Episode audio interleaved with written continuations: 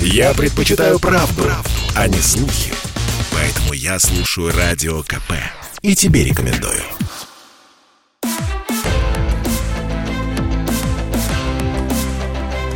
Исторические хроники с Николаем Сванидзе на Радио КП. Год 1917. Самый главный, самый страшный год 20 века в России, да и в мире. На него пришлось две русских революции. Первая революция сделала Россию на 9 месяцев, три четверти года демократической, а вторая – на три четверти века большевистской. Отставка царя, временное правительство, приезд из эмиграции и невероятная дьявольская, роковая активность Ленина и Троцкого или Троцкого и Ленина. И человек, который мог повернуть ход истории, но не повернул Александр Федорович Керенский.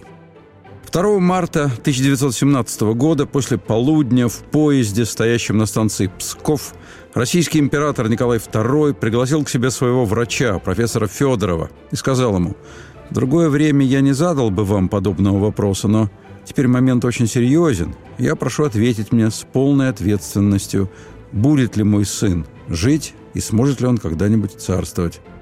«Ваше Величество», — ответил доктор Федоров, — «я должен признаться вам, что его императорское высочество, наследник, не доживет и до 16 лет». После этого разговора Николай принял решение об отречении за себя и за сына. Накануне 1 марта за отречение императора высказались командующие всех фронтов. Ранее, 27 февраля, государь пытался вернуться из ставки в Царское село. Его поезд дошел до станции «Дно», Дальше было некуда. Дальше его не пустили. Николай решил, что поедет в Псков.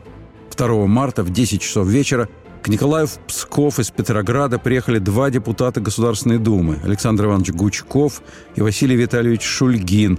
Эти два человека были свидетелями того, как Николай писал и подписывал документ об отречении. Во время беседы Николай держался спокойно и просто – по словам Шульгина, только выговор у государя был немножко чужой, гвардейский. Шульгин переживал, что явился государю небритым, в пиджаке и в смятом воротничке. Шульгина можно было извинить. 2 марта шел четвертый день Второй русской революции. Государь-император толком не знал, не видел и не мог себе представить, что творилось эти четыре дня в столице его империи. В эти дни полного смятения наибольшую решительность проявил человек, которому весь последующий век будут вменять исключительно слабость и нерешительность. Этот человек – Александр Федорович Керенский. Исторические хроники с Николаем Сванидзе. Еще в 15 году русский заводчик и финансист Алексей Иванович Путилов предупреждал, что Россия обречена на революцию, и поводом для революции может быть что угодно – голод, стачка, дворцовый переворот.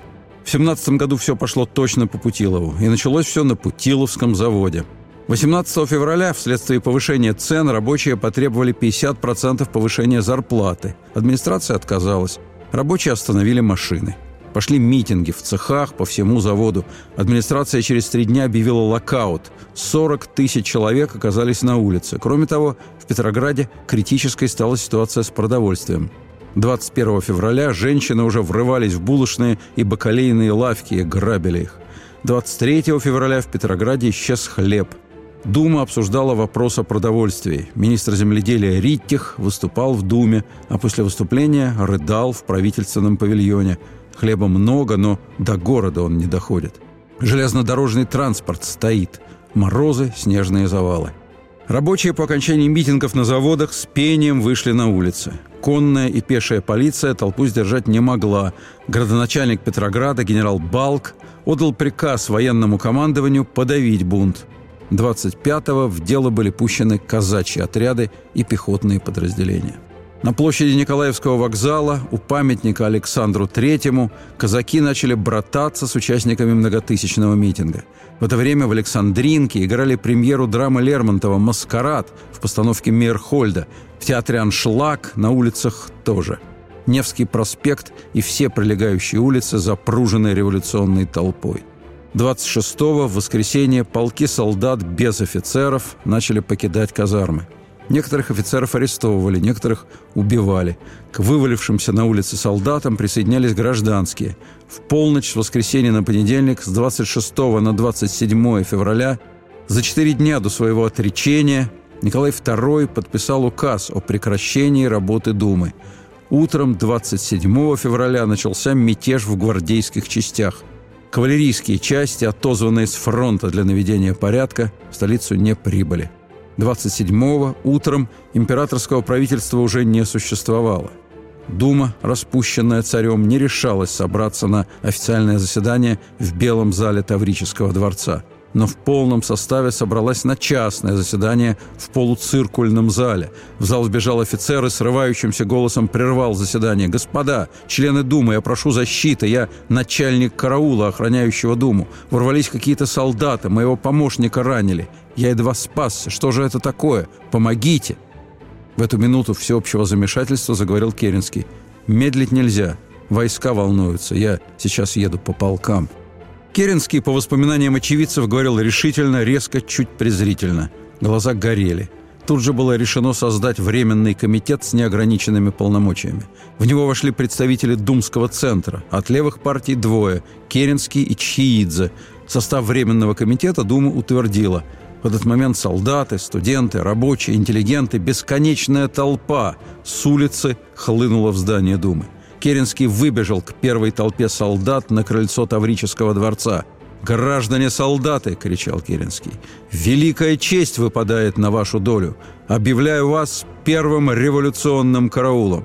Этот караул не продержался и минуты, его смела толпа. К середине дня, 27 февраля, 200-тысячный Петроградский гарнизон оказался без офицеров. В Думе не было ни одного человека, кто взял бы на себя командование гарнизоном. Около трех часов дня к Керенскому в одном из коридоров Таврического дворца подошел председатель Думы Радзянко и сообщил следующее. К нему, к Радзянко, обратился депутат-меньшевик Скобелев с просьбой предоставить помещение для создания Совета рабочих депутатов в целях поддержания порядка. Радзянко спросил у Керенского, «Как вы считаете, это не опасно?» «Что же в этом опасного?» – ответил Керенский. «Кто-то должен руководить рабочими». Родзянко согласился. Тем более, что в Петрограде никто не работал, а Россия была в состоянии войны. Это коридорное решение – принципиальный момент февральской революции. Именно в этот момент Дума сама отдала руководство вооруженными людьми в руки параллельной властной структуры – Идея Совета была не новой. В революцию 1905 года опыт Совета в Петрограде уже был использован. Тогда им руководил сперва полумифический Хрусталев-Насарь, а потом уже абсолютно реальный Троцкий. Год 1917. 27 февраля Совету была выделена комната за номером 13. Председателем исполкома Совета был избран социал-демократ Чхиидзе, а его заместителем назначен Керенский. Днем 27-го в Совет входили эсеры и меньшевики, большевики его игнорировали. Ближе к ночи они передумали и вошли в исполком. Неудивительно, что большевики в Петрограде меняли свою позицию столь оперативно. Революция была полной неожиданностью. За две недели до ее начала Ленин, выступая в Швейцарии на собрании швейцарских рабочих, заявил, что революция в России непременно свершится, но его поколение вряд ли станет ей свидетелем. 28 февраля по предложению большевиков было решено обратиться ко всем частям Петроградского гарнизона с указанием направлять своих депутатов в Совет. В результате в Совете рабочих депутатов солдаты составили две трети. Именно эти солдаты открыли впоследствии большевикам доступ в казармы и воинские части на фронте. Василий Витальевич Шульгин предельно откровенно говорит о состоянии членов Временного комитета. Керенский самый деятельный – его одного слушают. Он талантливый актер. Его талант питается энергией зала. Впечатления самого Александра Федоровича Керенского это абсолютно подтверждают. Семеновский гвардейский полк прибыл в Думу и заполнил Екатерининский зал. Керенский выступил перед ним. В своих воспоминаниях написал «Получив, наконец, возможность говорить свободно со свободными людьми, я испытывал чувство пьянящего восторга». Продолжение следует. Я слушаю «Комсомольскую правду», потому что «Радио КП» — это корреспонденты в 400 городах России. От Южно-Сахалинска до Калининграда. Я слушаю «Радио КП» и тебе рекомендую.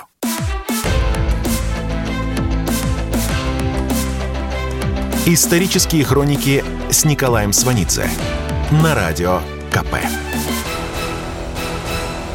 Год 1917. На второй день революции Керенский выдвинул лозунг «Государственная дума не проливает крови». Таврический дворец превратился в главный Петроградский участок. Керенский ведал им лично. Он был намерен спасать людей. Даже бывший кабинет председателя Думы был сплошь забит арестованными. Многие шли в Думу спасаться. Депутаты Думы разбирались с этими арестованными, выправляли им документы. Высокопоставленных чиновников ввели через правительственный павильон. Бывшие министры в Думу приходили сами. Пришел министр внутренних дел Протопопов. Толпа готова была его растерзать. Керенский лично вел его по Думе. Вытянутой вперед правой рукой Керенский разрезал толпу и кричал «Не смейте прикасаться к этому человеку!» Левой рукой Керенский указывал на этого человека. Бывший глава МВД в мятом пальто сквозь штыки бежал за Керенском, который сам, абсолютно бледный, все орал. «Не сметь прикасаться к этому человеку!» Эта профессиональная актерская импровизация закончилась только когда Керенский захлопнул за собой дверь правительственного павильона, рухнул в кресло и сказал бывшему министру «Садитесь, Александр Дмитриевич». Протопопов и Керенский оба были родом из Симбирска.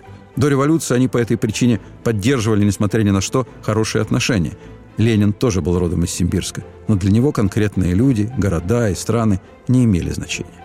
Своему старому приятелю Георгию Александровичу Соломону Ленин говаривал Россия будет первым государством с осуществленным социалистическим строем. И дело не в России, на нее, господа хорошие, мне наплевать. Это только этап, через который мы проходим к мировой революции.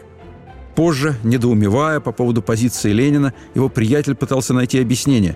Мне вспоминается, что Ленин задолго до смерти страдал прогрессивным параличом. И невольно думается, уж не было ли это просто проявление симптомов его болезни. Надо сказать, что бывший глава МВД Протопопов страдал той же болезнью, что и Ленин, но про глубокое нездоровье Протопопова говорили в открытую, поэтому ничему не удивлялись бывшего военного министра Сухомлинова Керенский просто отбил у солдат в Думе, когда на того уже набросились, повалили и стали срывать погоны. Не унявшись, солдаты нагнали их с Сухомлиновым у дверей правительственного павильона. Керенский впихнул Сухомлинова за дверь и произнес совершенно театральную реплику «Вы переступите через мой труп». Солдаты не переступили. Станиславский однозначно мог бы сказать актеру Керенскому «Верю». Марина Ивановна Цветаева, поэт – под впечатлением от Керенского. В цикле «Лебединый стан» читаем «И кто-то, упав на карту, не спит во сне, повеяло Бонапартом в моей стране».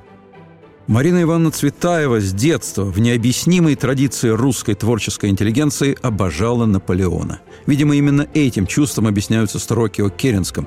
Депутат Госдумы Василий Шульгин с Мариной Цветаевой категорически не согласен. Наполеона, Бисмарка или Столыпина между нами не было. Кстати, в связи со строками Цветаевой о том, кто спал, как спал, с кем спал в эти первые дни революции – в эти сумасшедшие дни члены Временного комитета и члены исполкома Совета спали еще вместе, в одном кабинете, в Думе, урывками в креслах. Шульгин, Чхиидзе, Керенский, Гучков. Между спящими лидер кадетов, знаменитый историк Милюков, вел многочасовой спор с социалистами о том, возможно ли, чтобы солдаты выбирали офицеров. Он говорил, что этого нет нигде в мире и что армия развалится. Шульгин, член Временного комитета, как-то спросил главу Совета Чхиидзе, Неужели вы правда думаете, что выборное офицерство – это хорошо?» Чхидзе ответил шепотом. «Вообще все пропало. Чтобы спасти, надо чудо. Может быть, выборное офицерство – это чудо?» На восьмом часу разговора Милюкову удалось уговорить собеседников-социалистов, что офицеров убивать не надо. Исторические хроники с Николаем Сванидзе. 29 февраля лакей бывшего министра финансов Петра Барка арестовал своего хозяина и сдал новым властям. Это была месть за то, что хозяин отказался в свое время отмазать своего слугу от армии. Керенский подписал ордер на арест Барка, заявив, что нельзя идти против волеизъявления народа. Через две недели Барк был освобожден. К утру 1 марта новое правительство еще не сформировано. В этот момент Петроградский совет рабочих депутатов выпустил свой знаменитый приказ номер один, который расклеивали по городу на всех стенах. Суть приказа номер один в следующем. Власть в армии переходит к солдатским комитетам. Солдаты отныне выбирают командиров. Они же их сменяют. Приказ запрещает раздачу офицерам оружия, хранить оружие должны комитеты. Фокус заключался в том, что этот приказ в оригинале писался исключительно для Петроградского гарнизона, однако фактически был распространен по всем фронтам. О настроении в армии пишет в воспоминаниях один из авторитетнейших русских военачальников генерал Деникин.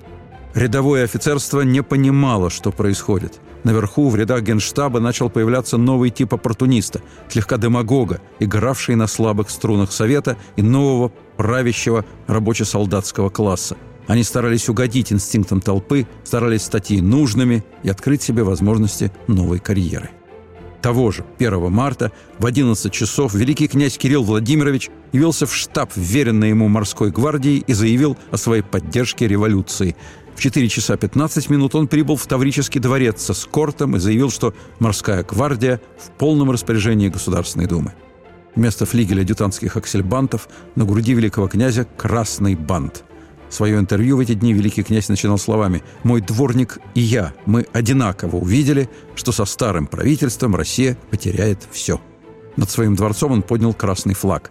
Великий князь Кирилл Владимирович был третий после наследника Алексея и брата Николая, претендент на русский престол.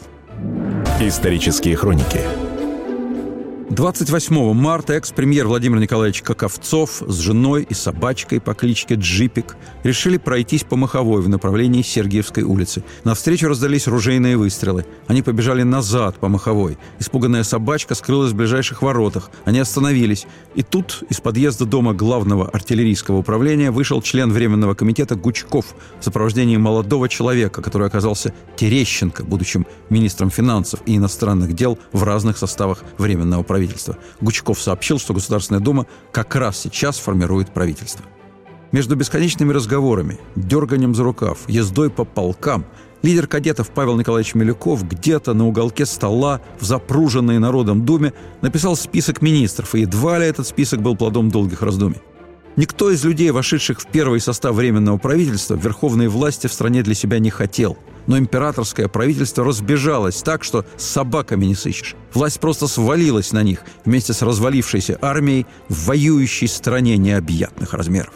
Эти люди на самом деле лучшее, что было в российской политике. Интеллигентные, образованные, не связанные с возней у трона. Они любили Россию, но у них был один недостаток. Власть не была их страстью, единственной целью всей жизни. Один из отцов Октябрьского переворота, Лев Троцкий, про этих людей говорил, что они глядят на революцию глазами буржуа, испуганного за судьбу культуры. Ленин называл таких людей тупицами, и они действительно в этом смысле в подметке Ленину не годились. Их было 11 в новом правительстве, из них 10 либералы и умеренные консерваторы, один керенский социалист. Исторические хроники с Николаем Сванидзе. Наличие в России двух органов власти Временного правительства и Петроградского совета, а также маневры Керенского между ними закончились в мае уходом первого состава правительства в отставку. Князь Львов остался председателем, но правительство стало коалиционным. В него вошли шесть социалистов. Керенский – военный и морской министр. Он выдвинул лозунг «Отечество в опасности». С этим трудно было спорить. Ленин работал и с армией, и с другими слоями населения. На германские деньги, потому что никаких личных пожертвований на это не хватило. Так вот, на германские деньги Ленин создал 41 газету. Они работали на конкретные социальные и национальные группы. 27 газет выходили на русском языке, остальные – на грузинском, армянском, литовском, латышском, татарском и так далее. Специальные газеты для женщин, для солдат, причем по родам войск, плюс листовки. Фронт развалился – война не прекращалась. Нормальная аграрная реформа, заявленная правительством, продвигаться не могла, потому что крестьяне просто жгли усадьбы и растаскивали все подряд. 3 июня в Петрограде в Таврическом дворце, забитом солдатами, начался первый съезд Советов. Министр почты и телеграфов меньшевик Церетели с трибуны произнес «Сегодня в нашей стране нет политической партии, способной сказать «передайте нам власть и убирайтесь». Такой партии не существует. Ленин тут же вскочил и выкрикнул легендарные слова «Есть такая партия! Мы готовы взять власть!» Ленину ответил Керенский «Когда вам удастся свергнуть нас, вы приготовите место для диктатора». Керенский жил гораздо дольше Ленина и убедился в точности своего прогноза. Год 1917. Уже за первые два дня революции столица изменилась до неузнаваемости. Городское хозяйство моментально перестало функционировать. Отвратительно работал транспорт. Правда, людно было в ресторанах и кафе, где запрещенное в начале войны спиртное подавалось в бутылках от минеральной воды и в чайниках. Солдаты сходу занялись спекуляцией награбленным. Мусор с улиц не убирался. Все было покрыто шелухой от семечек, что придавало Петербургу вид глубокого захолустья. Повсюду день и ночь гремело «Ура!». На фоне этого «Ура!» звуки марсельезы – но мелодически эта Марсельеза не французская. Она печальная, полная тоски, она сходу стилизована под русскую песню. Французский посол Марис Палеолог из окна посольства видел, как под эту Марсельезу в Таврический дворец идут солдаты гарнизона царского села. Во главе цвет казачества, элита императорской гвардии, затем полк его величества, отборнейший, специально созданный для охраны августейших особ – затем железнодорожный полк Его Величества. Замыкала шествие императорская полиция, представленная к внутренней охране царских резиденций, по сути, принимавшая участие в личной жизни царской семьи. Все офицеры и солдаты присягали новой власти, название которой они даже не знали. Продолжение следует. Попов изобрел радио, чтобы люди слушали комсомольскую правду. Я слушаю радио КП и тебе рекомендую.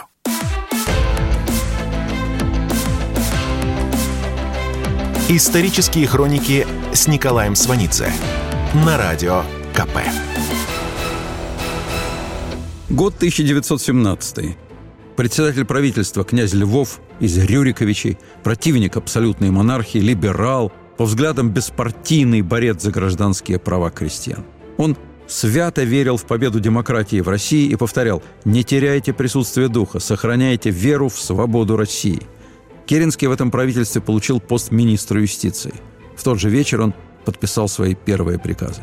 Всем прокурорам предписывалось освободить всех политических заключенных и передать им поздравления от имени нового революционного правительства. Далее была направлена телеграмма в Сибирь с приказом «Немедленно освободить из ссылки 73-летнюю бабушку русской революции Екатерину Брешко-Брешковскую и с почестями отправить ее в Петроград». Еще в одной телеграмме предписывалось освободить пятерых социал-демократов, депутатов Думы, находящихся в ссылке с 1915 года. В тот же день написана декларация о задачах Временного правительства. Она гласила полная амнистия, уголовная и политическая, включая дела о террористических покушениях, свобода слова, печати, собраний и стачек, отмена сословных, национальных и религиозных ограничений, подготовка к учредительному собранию для выбора формы управления страной. На самом деле, когда в декларации писали слова об учредительном собрании, в Петрограде еще ничего не было известно об отречении государя-императора. Более того, Несмотря на декларацию, Павел Николаевич Милюков выступил на митинге и заявил, что править будет малолетний наследник, а регентом будет брат Николая, великий князь Михаил Александрович. В ответ на это выступление спешно собрался исполком совета и потребовал ответа от Керенского. Керенский заявил, регенства не будет. В качестве крайней меры я предложу правительству выбор – либо отказаться от регенства, либо принять мою отставку. Слова Керенского могли бы показаться самонадеянными, если бы не одно обстоятельство. В те дни ценность представляли только вооруженные люди. У Временного правительства в подчинении нет ни одного воинского подразделения, а Керенский одной ногой еще в Петроградском совете, который сходу начал работать с войсками Петроградского гарнизона. Этот гарнизон особый. Он сформирован в основном из тех, кто косит от фронта. Они созданы для того, чтобы среди них вести революционную пропаганду – Идея им безразлична, лишь бы не на фронт. На фронте еще в 15 году жаловались на дивизию, набранную в Петрограде. Ее называли Санкт-Петербургским беговым обществом. Куда не посылали в бой, она обязательно сбегала. Исторические хроники с Николаем Сванидзе. Вопрос о регенстве снялся сам собой. 3 марта из Пскова от государя-императора вернулись Гучков и Шульгин. Они привезли документ об отречении – Николай отрекался не в пользу сына, а в пользу брата, великого князя Михаила Александровича. Гучков и Шульгин с вокзала поехали на Миллионную улицу навстречу с великим князем. В комнате справа от Михаила Александровича Родзянко, Милюков. Милюков пять дней без сна, засыпал, вздрагивал. Открывал глаза и снова засыпал. Слева от великого князя Львов, Керенский. Керенский думал, что в любой момент могут ворваться и убить великого князя. Милюков проснулся и произнес речь, смысл которой – монарх – единственный центр, единственное понятие о власти в России. Потом к великому князю обращается Керенский. «Разрешите вам сказать, как русский русскому. Приняв престол, вы не спасете России. Начнется гражданская война. Во всяком случае, я не ручаюсь за вашу жизнь». Великий князь встал и сказал, что хочет подумать полчаса. Потом он вернулся и произнес, что не может принять престол. Он отрекается за всю трехсотлетнюю династию. Керенский кинулся к нему. «Я буду утверждать перед всеми, да, перед всеми, что я глубоко уважаю великого князя Михаила Александровича». В 1905 году, после событий в Петербурге, Керенский поддерживал связь с эсерами-террористами и даже предлагал им убить Николая II. Выдающийся полицейский агент и одновременно лидер эсеровских боевиков Евна Азеф отклонил его план. Как член коллегии адвокатов, Керенский входил в комитет по оказанию помощи жертвам Кровавого воскресенья 9 января. Был арестован за связь с эсеровскими боевиками, сидел в крестах, был выслан в Ташкент, но ненадолго – вернулся. В качестве адвоката принимал участие в основных политических процессах. По Ленскому расстрелу 12 года, по делу Бейлиса в 11-13 годах, по делу фракции большевиков в 15 -м. В 12 году избран в Думу и принят в масонскую ложу. С 16 года член Верховного Совета масонов России. Членство в масонской ложе для русских политиков, начиная с екатерининских времен, норма. И не только для политиков. Пушкин тоже масон. Исторические хроники с Николаем Сванидзе. 3 марта вечером во время заседания правительства Керенского вызвал один из членов Петроградского совета и сообщил, что совет намерен арестовать бывшего царя и его семью. Идея исходит от депутатов-большевиков. Реакция Керенского однозначная – предпринять все от него зависящее, чтобы не допустить сползания к террору – 4 марта Николай направил главе Временного правительства князю Львову послание. Послание было без обращения и содержало следующие просьбы бывшего царя. Раз. Разрешить соединиться с семьей в царском селе. Два. Гарантировать семье безопасность. Три. Обеспечить проезд царской семье в Мурманск для отплытия в Англию. Четвертая просьба была совсем нереальная. Николай просил позволения после войны возвратиться в Россию и поселиться в Крыму, в Ливадии – Кроме того, Николай хотел увидеться с матерью, Марией Федоровной. Она была в Киеве и сама поехала к нему в Ставку. На вокзал в Киеве она прибыла в сопровождении эскорта казаков. На императорской платформе ее провожал киевский губернатор. Когда она вернулась через два дня, ее уже никто не встречал. Вход на императорскую платформу был завален, казаков не было и в помине. Экипаж также не был подан. Мария Федоровна поехала на извозчике. В Киеве вдовствующая императрица Мария Федоровна вместе с дочерью Ольгой продолжили работу в госпитале и лазаретах. 7 марта Керенский, выступая перед рабочими в Моссовете, заявил «Сейчас Николай II в моих руках. Я вам скажу, товарищи, что до сих пор русская революция протекала бескровно, и я не позволю вам ее омрачать. В ближайшее время я лично отвезу Николая II в Мурманск, откуда он отправится в Англию. Более того, правительство решило просить Великобританию предоставить Николаю убежище. Петроградский совет расценил это как отличный повод перехватить власть у правительства – Исполком Совета немедленно принял правительственное по тону заявление. Войскам занять все ключевые станции на пути следования царя. Передать во все города по телеграфу ордер на арест бывшего царя. Арестовать его и вести в Трубецкой бастион Петропавловской крепости – 9 марта в 11.30 Николая в сопровождении депутатов Думы привозят в Царское село, в Александровский дворец. Вечером того же дня в Царское село прибыл представитель Петросовета и воинские подразделения на бронеавтомобилях. Они намерены вести Николая то ли в Петросовет, то ли в Петропавловскую крепость. Воинская часть Царского села Николая не выдала. Впервые Керенский увиделся с царской семьей в апреле. Он первый протянул Николаю руку, представился – Керенский, и сказал, что они полностью могут положиться на него. Николай для Керенского остался загадкой. Очевидным было только его обезоруживающее обаяние. Императрица оставила совершенно определенное впечатление. Я с первого взгляда понял, что Александра Федоровна умная и привлекательная женщина, хоть и сломленная сейчас и раздраженная, обладала железной волей, прирожденная императрица, полное сознание своего права на правление. Английская королевская семья и Романовы были породнены домами. Георг V и Николай II похожи, как однояйцевые близнецы. Их все путали. Они любили развлечься, переодевались и дурачили свои семьи. В марте Великобритания согласилась на приезд царской семьи. Однако отъезд отложили из-за того, что дети болели ветрянкой. Тем временем ситуация в Лондоне изменилась. В левых кругах палаты общин и в прессе поднялся крик по поводу приезда бывшего русского императора. Его Величество Георг V, кузен Николая, взял свое приглашение обратно. Британский посол сэр Бьюкинен рыдал, сообщая Керенскому о решении своего короля. Керенский передал это известие Николаю. Николай был невозмутим. Оставаться дольше в царском селе становилось небезопасно. Николай выразил желание выехать в Крым – Успех переезда в Крым гарантировать было нельзя. Керенский предложил Тобольск, посоветовал взять с собой как можно больше теплой одежды и попытался приободрить Николая. Тот отвечал, «Я ни в малейшей степени не обеспокоен, мы верим вам». Спустя 9 месяцев после падения Временного правительства царская семья будет убита в полном составе, включая детей. Вот разговор Льва Троцкого с другим большевистским вождем Яковом Свердловым. Троцкий, между прочим, Спрашивает у Свердлова. «Да, где царь?» С ним кончено, он расстрелян. А где семья? И семья вместе с ним. Все? Все. Ну и что? А кто принял такое решение? Ильич. Продолжение следует.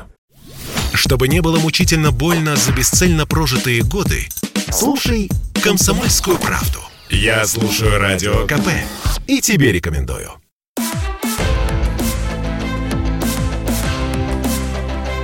Исторические хроники с Николаем Сванидзе на радио КП. Год 1917. До сих пор не дающий покоя вопрос о том, что было бы, если бы Временное правительство пошло на сепаратный мир с Германией, если бы 12 миллионов солдат высвободились с фронтов, так вот, этот вопрос носит сослагательный характер и ответа не имеет – Факт, что Временное правительство из войны не вышло. Было сформулировано новое отношение к войне. Война была объявлена, по сути, оборонительной, не преследовала более захватнических целей или господства над другими народами. На самом деле, цивилизованное и ответственное правительство не могло повести себя иначе. Россия не кидает своих союзников. Кроме того, победа союзников была неизбежна, особенно если учитывать, что и Соединенные Штаты приняли решение о вступлении в войну – Отказ от своих обязательств накануне победы союзников означал для России политическую и экономическую изоляцию, а также утрату гигантских территорий. Строго говоря, Временное правительство на самом деле думало о будущем России, а не о том, сумеет ли оно удержать власть. Ровно через год, при подписании Брестского договора с Германией, соглашаясь на грандиозные для России территориальные потери, Ленин думал только об удержании власти. И он ее удержит. Год 1917. В результате июльских событий первое коалиционное правительство ушло в отставку. Керенский встал во главе нового кабинета и сохранил пост военного и морского министра. Главнокомандующим вооруженными силами Керенский назначил генерала Лавра Корнилова, имевшего репутацию храброго и твердого человека. Придать гласности материалы о большевиках и немецких деньгах правительству так и не удалось. Совет защищал Ленина. Более того, в этот момент Мартов, не какой-нибудь большевик, а авторитетный меньшевик Мартов произносит «Ленин – бесчестный интриган, но не предатель». Такого подарка Ленин в шалаше не ждал. В это время в шалаше Ленин сбривает бороду, приклеивает парик. Зиновьев, наоборот, отпускает бороду, сбривает волосы. И они, изображая машинистов, переезжают в Финляндию, в Гельсинфорс, то есть в Хельсинки, к большевику Густаву Ровно, впоследствии секретарю Карельского обкома партии. В 1938-м он будет расстрелян. Троцкого арестовали в конце июля, он сидит в крестах. Правительство в очередной раз уходит в отставку, сменяется новым, опять под руководством Керенского. Он решает провести в Москве государственное совещание. Его начинает преследовать страх переворота. С этим страхом и связано назначение генерала Корнилова. При этом самого Корнилова Керенский также подозревает в бонапартизме. Исторические хроники В первые недели после падения монархии и Дума, и Петроградский совет направляют на фронт своих депутатов для разъяснения солдатам обстановки в стране. Вскоре представители Петросовета вытесняют на фронте думских делегатов. Керенский в воспоминаниях трезво оценивает эту ситуацию.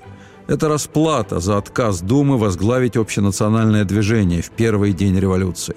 Но Керенский не вспоминает, как сам легко сказал «Совет – это не страшно, кто-то же должен заниматься рабочими». Теперь Совет от имени рабочих набирал силу в армии. Мандаты для поездки на фронт раздавались легко. В огромном количестве эти мандаты брали большевики. На фронте они призывали к одному – бросайте оружие. Помимо русских солдат, на этот призыв откликнулась и Германия.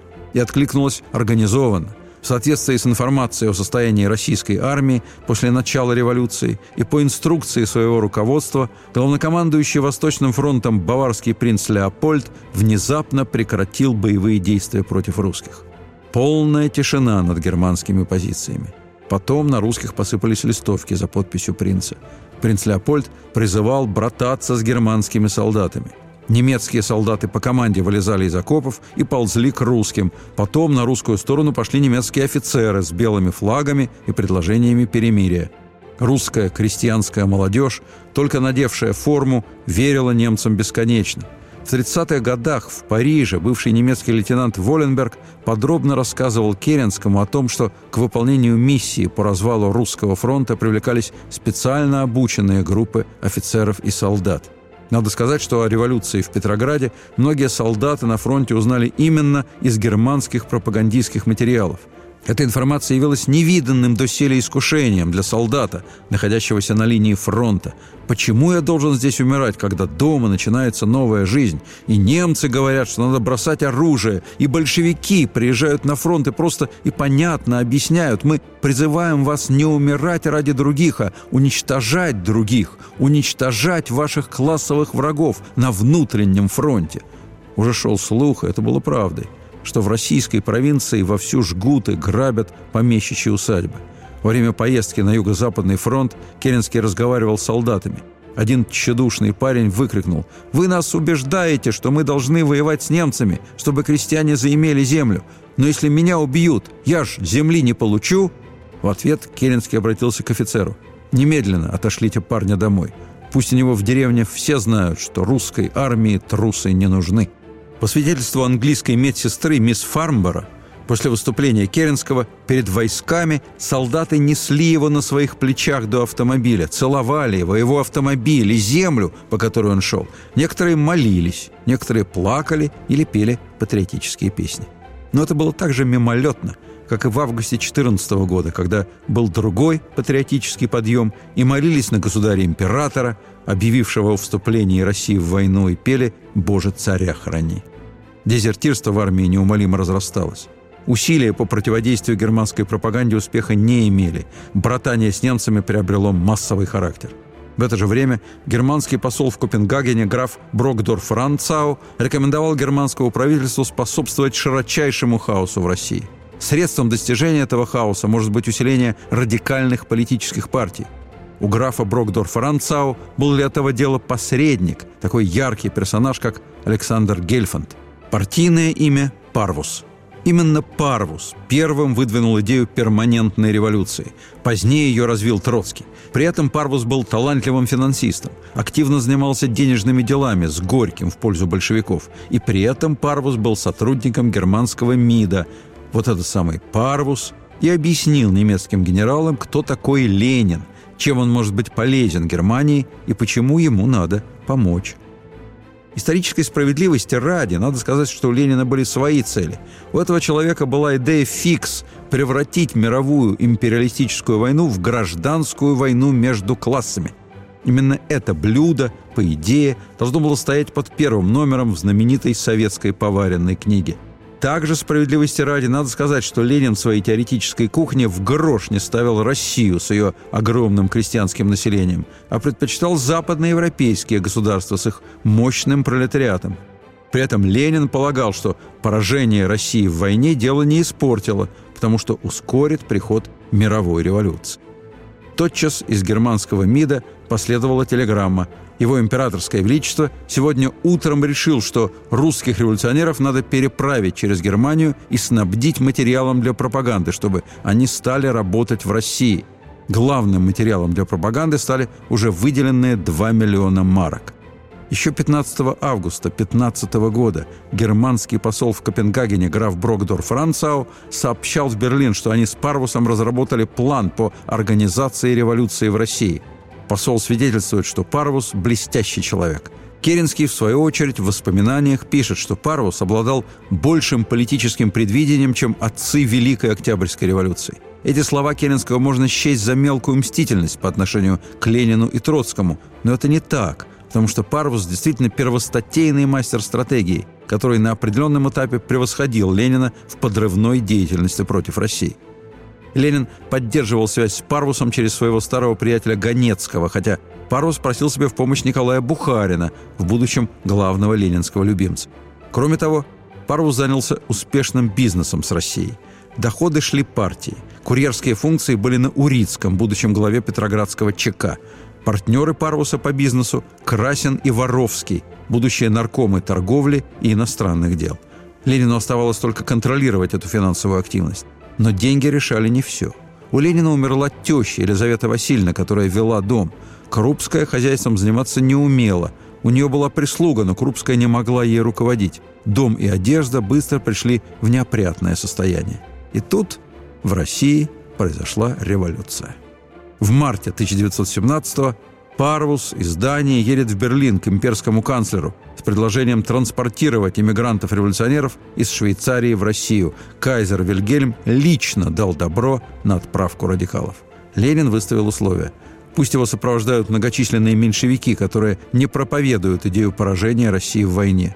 В компании меньшевиков большевики не будут выглядеть германскими агентами. Кроме того, Ленин выставил условия. Пусть вагон, в котором он поедет, пользуется статусом экстерриториальности. Германия согласилась и вдогонку выделила значительные кредиты на революционную пропаганду. Ленин прибыл в Петроград. Продолжение следует.